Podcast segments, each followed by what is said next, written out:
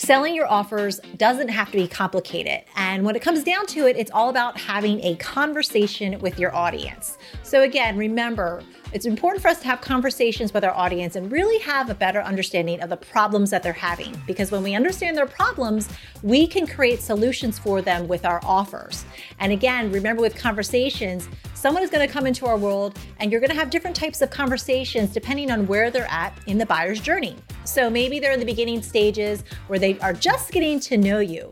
Those conversations are going to be very different than someone that's been on your list for a little while and maybe started to consume some of the content that you put out. And then the conversation with, with someone that's on your launch list, going through a launch and maybe considering your offer is going to be different than that. And then the conversations are going to vary from those uh, to the individuals that are actually have bought a product from you.